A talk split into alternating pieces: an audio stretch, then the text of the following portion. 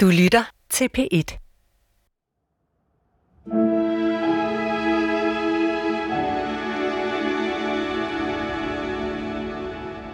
Jeg kommer aldrig til at møde ham igen. Han kommer aldrig til at stå foran mig igen.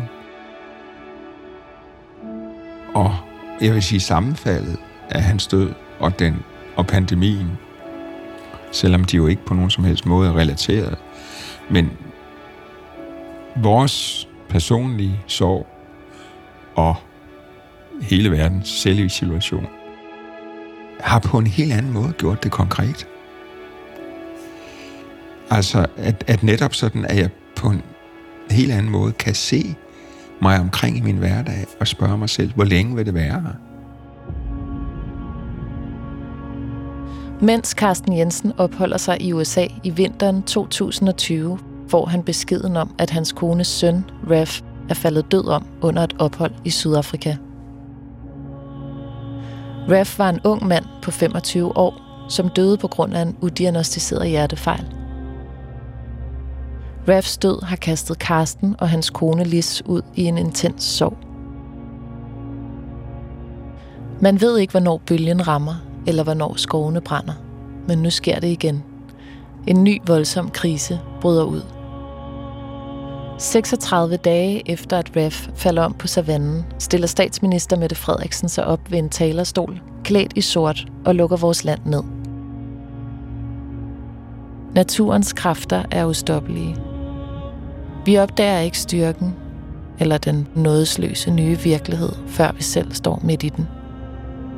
Men sorgen kan komme hvert øjeblik, det skal være. The Greenland ice sheet is the second largest body of ice in the world after Antarctica. Rising temperatures driven by climate change mean it's melting. Jeg tror på den videnskab. Øh, jeg synes, de argumenter, de lægger frem, er så overbevisende. Det er ikke sådan, at jeg tænker, ja, det er jo en hypotese, og det må man selvfølgelig tage alvorligt, men det kan også gå anderledes. Nej, jeg tror ikke, det kommer til at gå anderledes. Jeg tror endda, at de kommer til at justere alvoren i deres advarsler løbende, at det faktisk sker hurtigere, end det bliver forudsagt. P1 præsenterer Carsten Jensen i krise. En montage i fire dele om at forlade den verden, vi kender. Tredje del. Farvel til den gamle verden.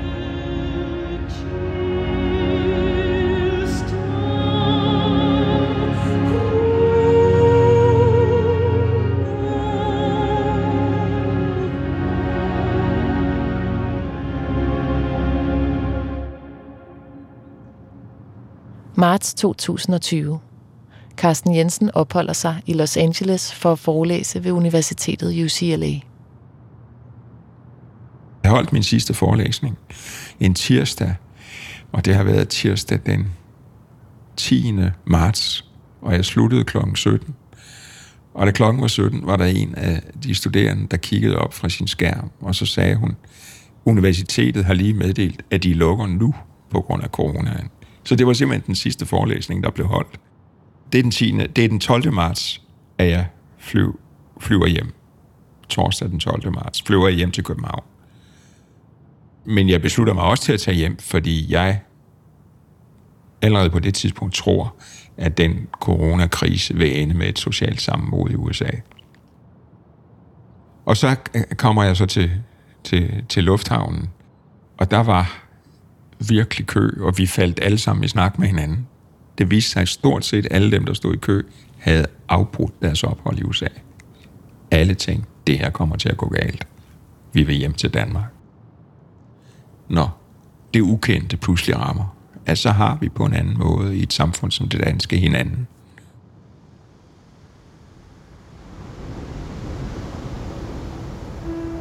The Greenland ice sheet is the second largest body of ice in the world after Antarctica. Rising temperatures driven by climate change mean it's melting. Now, scientists have managed to I september 2018 besøger Carsten Jensen den grønlandske vestkyst. Ombord på et lille krydstogtskib sejler han gennem Nordvestpassagen mellem Kanada og Grønland. Han husker tydeligt, hvordan det er at stå på dækket af skibet på den 72. 20. breddegrad og se kysten glide forbi.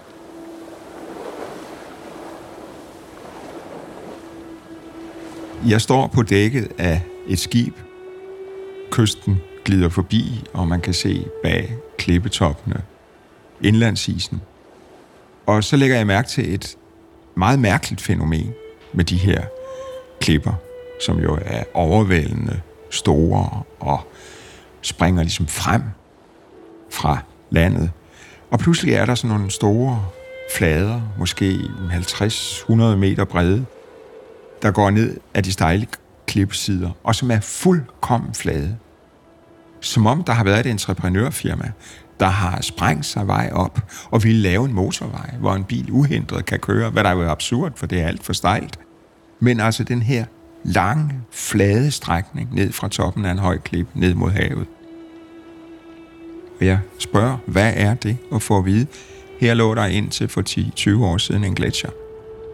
Den er væk. Den har været der i millioner af år, glidet ned op fra indlandsisen. Du ser det er langt væk. Og så har den skuret sig gennem de hårde granitklipper og skabt den her flade bane. Og nu den, på grund af den globale opvarmning, er gletsjeren der ikke mere. Og der ligger bare, så at sige, han har sagt, et minde om dens eksistens tilbage. De spor, den har efterladt sig i landskabet, i den hårde klippe, der hvor den har skuret sig vej ned. Men væk er den.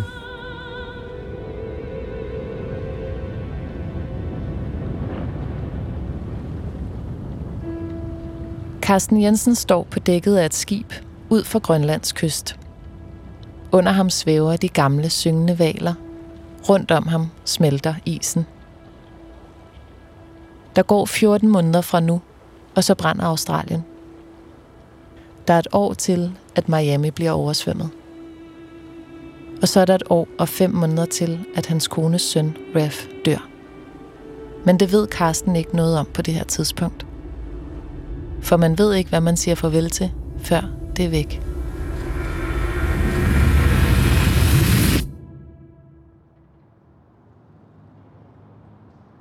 Så kommer jeg jo her tilbage til København, og der står den jo pludselig på en dramatisk ændret dagligdag med selvisolation og næsten nul social liv og meget lidt liv udenfor vores lejlighed andet end en gåtur nu og da.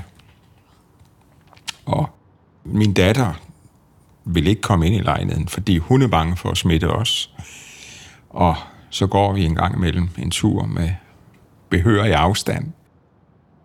Men et eller andet sted er det mærkeligt jo, at vi føler, at hele verden pludselig opfører sig ligesom os, fordi vi vil ikke have brugt udtrykket selvisolation om sorg, men der er meget selvisolation i sorg.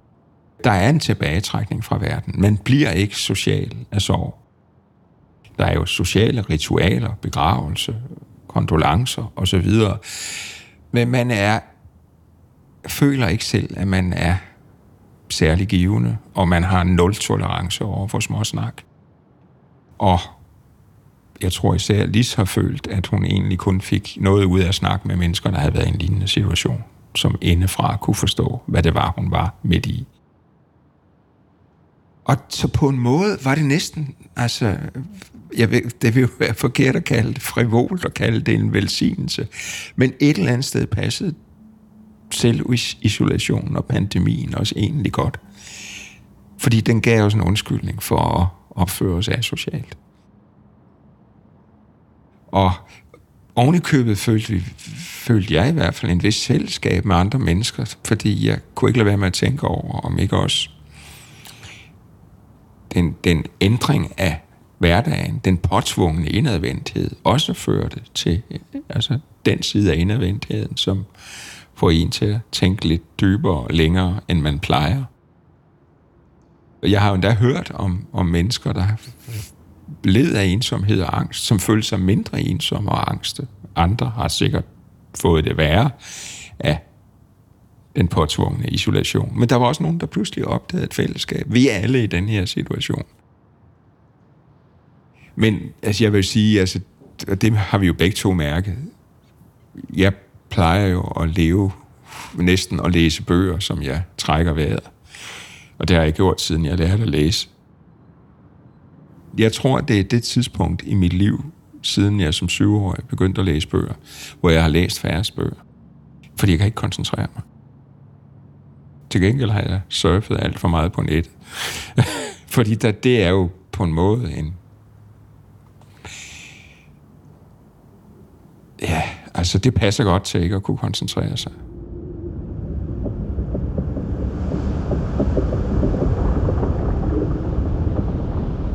Since 1992, Greenland has lost 3.8 trillion tons of ice, enough to raise global sea levels by 10.6 millimeters. And the rate of ice loss is speeding up too, from 33 billion tons per year in the 1990s to 250. Der er jo ikke nogen, der har besluttet, nu skal vi fandme have indlandsisen til at smelte.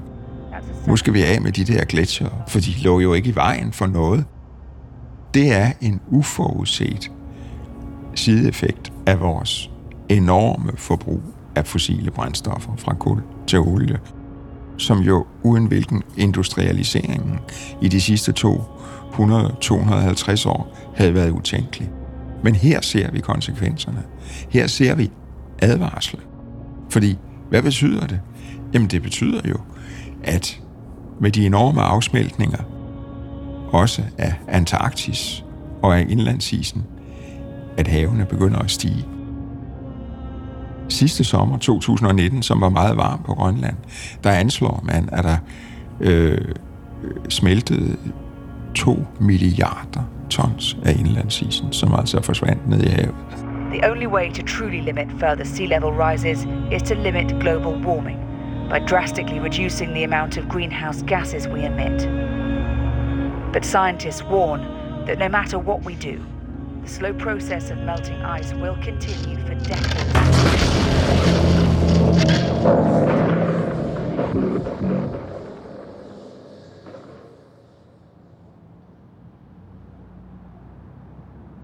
Vores dagligdag er sådan, at øh, Lis føler, at jeg er i en særlig risikogruppe, fordi jeg var astmatiker som barn, og jeg har det stadigvæk sådan, jeg har ikke astma mere, men jeg får lungebetændelse, som andre får en forkølelse. Jeg har mindst en lungebetændelse om året. Og corona angriber jo lungerne, så hun beslutter, at jeg må ikke købe ind. Det gør hun. Men til gengæld er det så mig, der laver maden. Så altså, for det har hun ikke overskud og energi til. Og jeg føler også, det er en måde at give noget på. Det er svært at give meget andet i den her situation, end sin tilstedeværelse og sin lydhørhed. Vi er jo fælles om sorgen, men jeg ved jo godt, at når det er ens eget barn, så rammer det på en helt anden måde. Øh, altså, jeg havde en snak med min datter om, hvor hun siger, hvis det nu havde været mig, så sagde jeg, jamen så vil jeg helt ærligt indrømme, at jeg ikke ville vide, om jeg havde lyst til at leve videre. Og det er den situation, Lis har været i. Og der har jeg jo følt en forpligtelse til, at jeg skulle give hende grunden til at leve videre. Selv være en af grundene, men også give grunden. Og en af dem føler jeg også er at genetablere en dagligdag, der giver mening, og som også har sine øjeblikke af glæde. Fordi det, der er jo ikke noget tabu eller frivolt i også at kunne le. Det er det modsatte nærmest. Det er så vigtigt. Det giver så meget liv.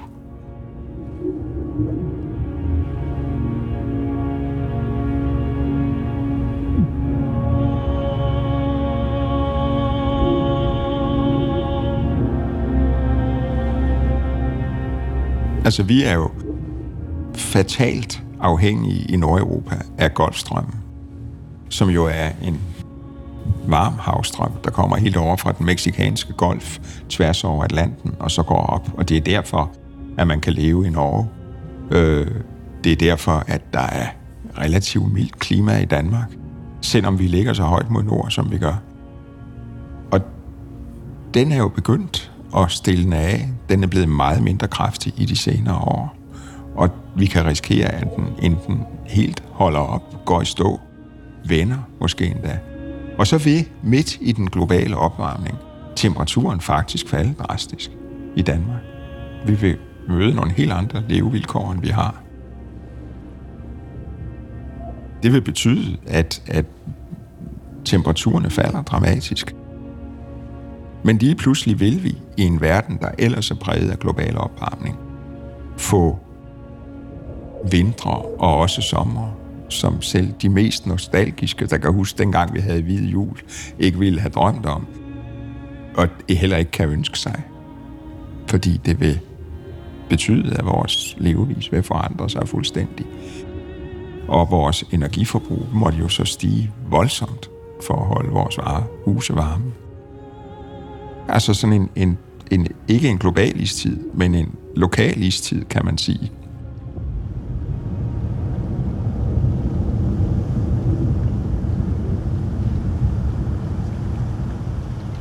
At Golfstrømmen har ændret styrke, det ved man.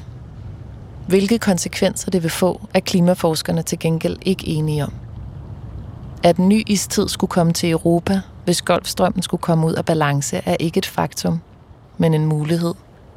Da et lignende fænomen er set tidligere i jordens historie. Det er da også et forbehold, Karsten selv laver senere i interviewet, da vi taler med ham. Men vi har lavet hans billede af en ny istid stå, Måske mest af alt, fordi det ligner billedet på den forandrede og fastfrostende verden i Karsten selv. April 2020. Østerbro. Livet i lejligheden er frosset fast, men træerne udenfor på den brede boulevard springer ud.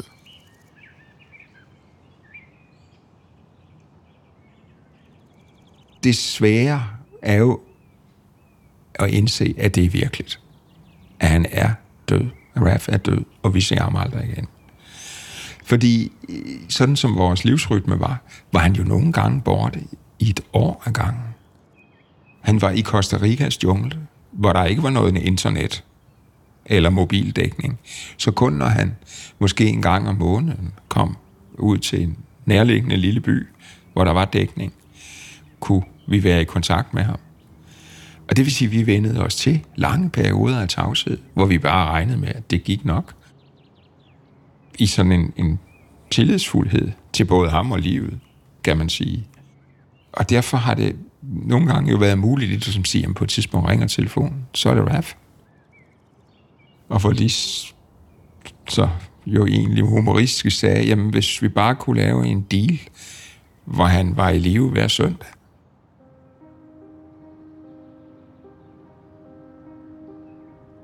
Ved du hvad, jeg tror, at det er sådan, altså, at nogle dage ved vi det, og nogle dage ved vi det ikke.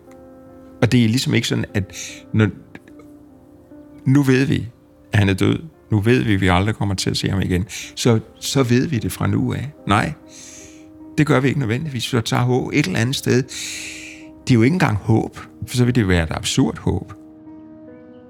Men det er en form for fornægtelse, som har noget at gøre med at opretholde troen på livet. Sådan en, en død er jo meningsløs. Og jeg synes ikke, jeg synes, det vil være en livsløgn at indgå et kompromis med meningsløsheden og prøve at finde en mening i det. Vi prøver jo, og det finder vi jo i meget høj grad, en mening med hans liv, fordi han gav så meget til andre, fordi han engagerede sig så stort i tidens allervigtigste spørgsmål, klimaet. Øh, det giver masser af mening. Men døden, synes jeg ikke giver nogen mening. Og jeg synes heller ikke, at det kan være ligesom hverken opgaven med en, hvad skal vi sige, et sorgforløb. Og jo, accept, men det siger man jo, det er jo endestation. Det er det, du skal nå frem til, en accept. Ja, men jeg vil ikke acceptere meningsløsheden i det. Jeg bliver nødt til at acceptere det som en kendskærning. Jeg kommer aldrig til at møde ham igen. Han kommer aldrig til at stå foran mig igen. Men jeg vil ikke acceptere det som meningsfuldt. For det kan jeg ikke. Og jeg kan heller ikke se, hvorfor jeg skal. Fordi jeg synes, det ville være en... Altså... Der er jo, altså det, det, man opdager jo på en måde også, altså at meget af det sprog, vi har for sådan nogle afgørende, traumatiserende, eller hvad vi nu skal kalde det, oplevelser. Hvis vi ikke vil gå ind i sådan en terapeutisk jargon, det er jo ligesom næsten blevet nutidens sprog for det. Det er terapiens sprog.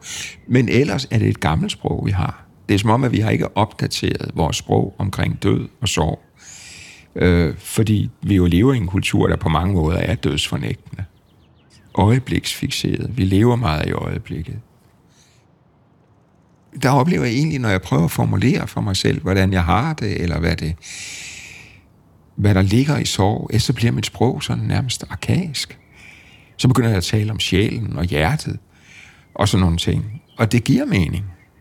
Fordi vi har ikke fået et andet sprog for det. Selvom jeg ville egentlig ønske, vi havde. Fordi jeg synes heller ikke, terapiens sprog er nok. Jeg bryder mig ikke om at se sorg som, som et genstand for terapi, eller som et terapeutisk forløb, eller at skulle omtale det i den her sådan videnskabelige jargon. Fordi det synes jeg ikke er mine følelser, eller rummer dem.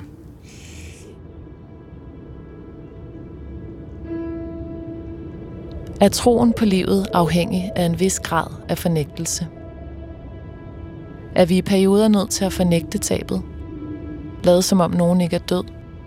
Luk øjnene for temperaturstigningerne for at kunne stå op hver morgen og tro på fremtiden? Måske. Men en dag er vi nødt til at erkende vores tab. Og nu er vi her. Med smeltede gletsjere og forsvundne stedsønder. Jeg er vokset op med, at voksne, da jeg var barn, altid sagde, at det er aldrig hvide vinter mere. Men da jeg var barn, det tror jeg generationer har hørt på, at det var altid mere hvid vinter, da vi var børn. Og hvid jul, og så videre. Og så sad man med de der gamle børnebøger, hvor det jo altså var hvid jul fra november til april. Ikke? Og jeg kan huske isvintre fra min barndom. Men hvor man så ligesom tænker, at ah, nu kommer vinteren tilbage, og det ved vi jo godt, den ikke gør. Det er november nu seks måneder om, og det er november fra november til april, som Henrik Nordbrandt også digter om. Øhm, og altså, jeg savner frost og højblå himmel og knitrende sne.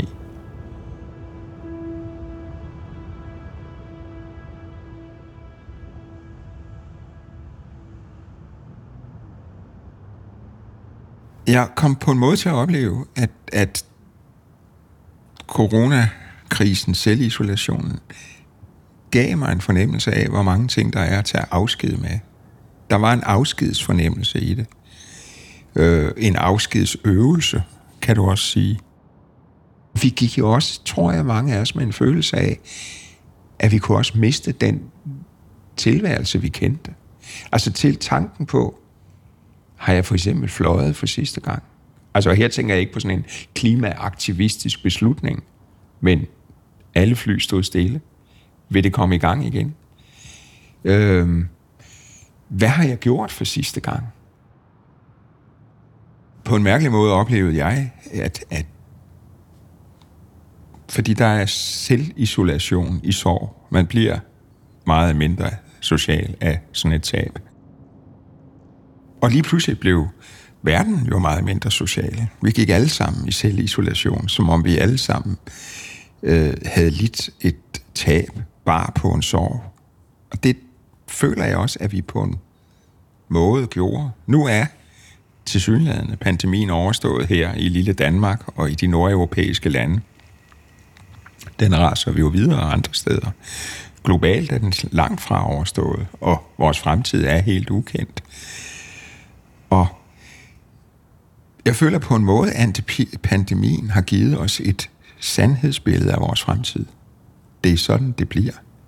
Fremtiden bliver på en helt, helt anden måde usikker. Der er ikke noget, vi længere kan tage for givet.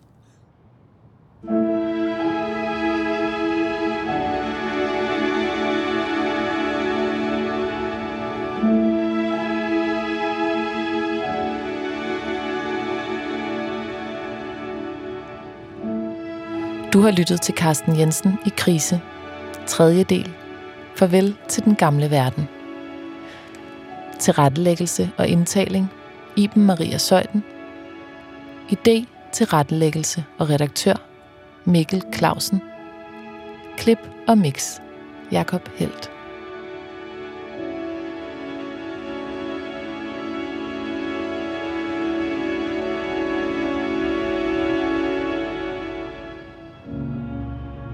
I næste afsnit med brændte vinger. Sidste gang, vi så Raf, var i december sidste år.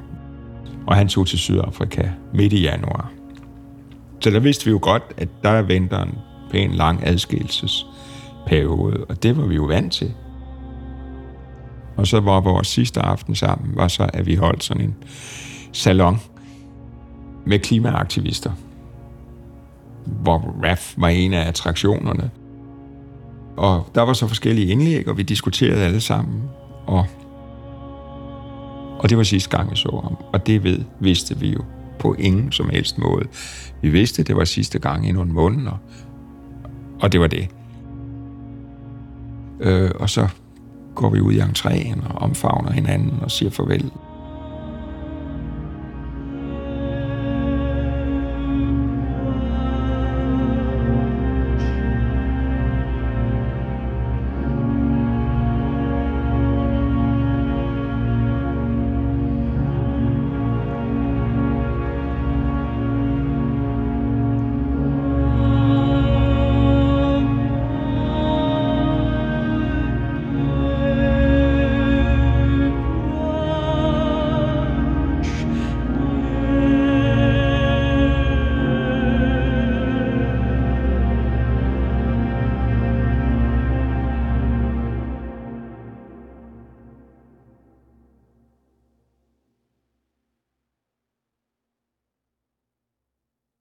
Du kan høre flere P1-podcasts i DR's radio-app. Det giver mening.